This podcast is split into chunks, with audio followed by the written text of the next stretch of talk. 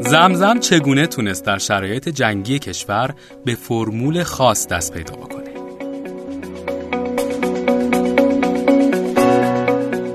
شکل و شمایل نوشابه های زمزم روزگاری برای همه ما خاطر انگیز بود. یادش به خیر شیشه هایی تو جعبه های شیشتایی که انتظار تموم شدنشون رو میکشیدیم و اونها رو به بقالی محل تحویل می‌دادیم. و یه جعبه نوشابه زرد دیگه می‌خرید هرچند هنوز هم در سوپرمارکت ها رد پای زمزم به چشم می‌خوره.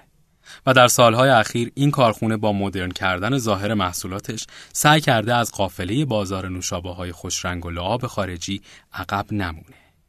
به نظر می‌رسه این بزرگترین برند تولید کننده نوشابه در داخل کشور جایگاهی آنچنان که باید و شاید در بازار این روزهای ایران نداره. و در گذر سالها نتونسته تصویر نوستالژیک خودش رو در ذهن مشتریان داخلی تثبیت بکنه.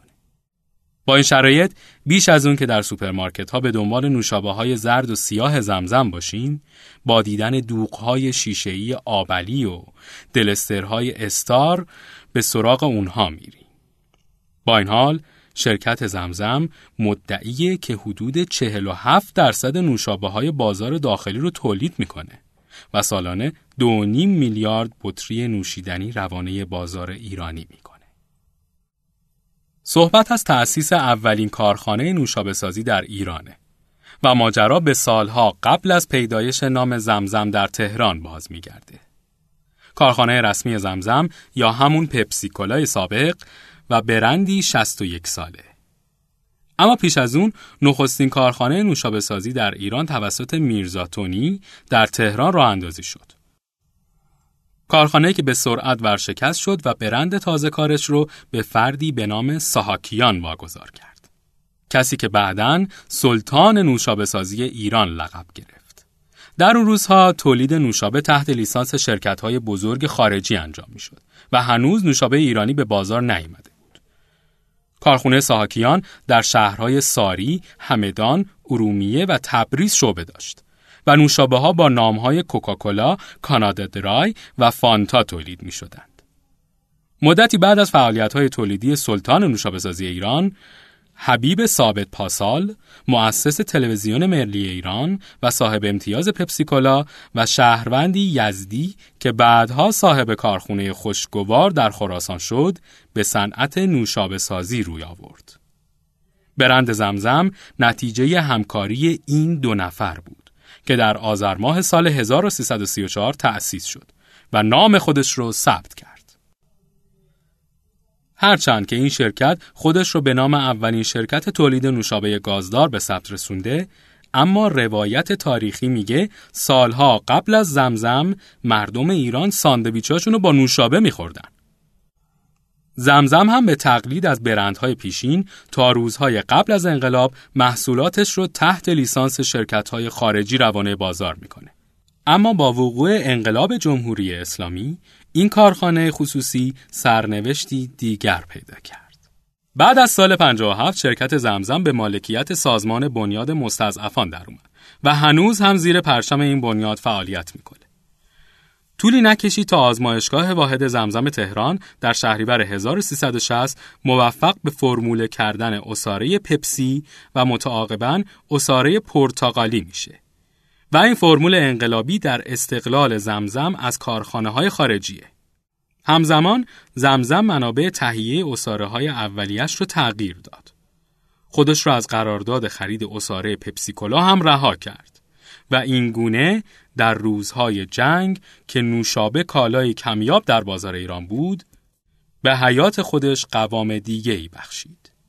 ما در باب روزهایی سخن میگیم که نوشابه که تا پیش از اون یکی از معدود نوشیدنی های کنار ساندویچ بود آنچنان در بازار کم شد تا عبارت نوشابه بدون ساندویچ نداریم بر ویترین ساندویچ فروشی ها خود نمایی می کرد. لوگوی درد سرساز زمزم روایت لوگوی شرکت یکی از جالبترین حکایت های زندگی زمزمه. اتود اولیه اون با اون چه امروز ما از زمزم می‌شناسیم متفاوت بود. به گفته کارشناسان صنعت نوشابه زیباترین طرح زمزم که تبدیل به بزرگترین اشتباه اون شد لوگوی تجاریش بود. لوگویی که در سال 1365 و پیش از شروع صادرات زمزم به کشورهای خارجی اتود خورد و اونقدر مورد استقبال مدیران قرار گرفت که در مدت کوتاهی بر تمام شیشه ها و بطری های کارخانه چاپ شد. از اونجایی که زمزم شرکتی پیشگام در صادرات نوشابه به کشورهای آسیای میانه بود وقتی وارد این بازارهای خارجی شد همسایگانش که فقط با الفبای سیریلیک و اندکی لاتین سر و کار داشتن با نامی مواجه شدن که نمی‌تونستن اون رو به خوبی بخونن و تنها برداشتشون از لوگوی زمزم چیزی شبیه پی پی بود که در بسیاری از زبانهای منطقه معنای جالبی نداره دلیل این مسئله خانش طبیعی فارسی و از راست به چپ لوگوی طرح شده بود. به دنبال این ماجرا مدیران زمزم لوگوی محبوب خودشون رو تغییر دادن و طرحی نو در پیش گرفتن. همون طرحی که این روزها زمزم با اون شناخته میشه.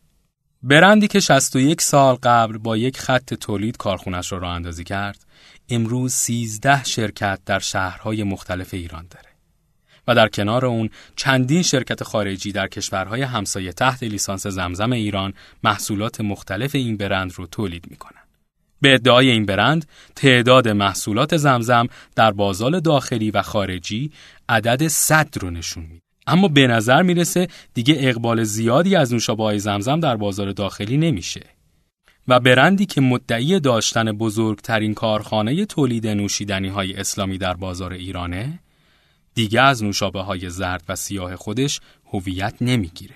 بلکه با روی آوردن به عرصه تولید نوشیدنی های دیگری مثل دلستر، دوغ و نوشابه های انرژیزا برای امتداد فروش خودش در عرصه داخلی و خارجی تلاش می‌کنه.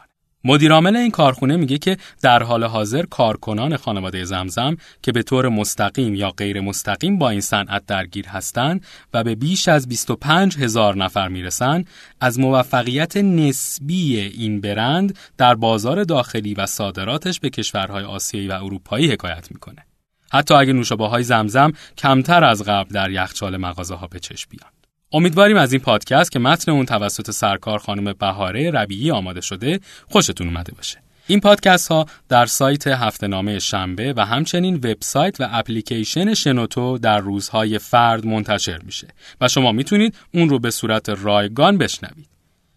اگه حس کردید این پادکست ها برای دوستان و همکارانتون مفیده اون رو در محیط کارتون پخش بکنید. تا تمام همتیمی هاتون اون رو بشنون و یا حتی در شبکه های اجتماعی به اشتراک بذارید.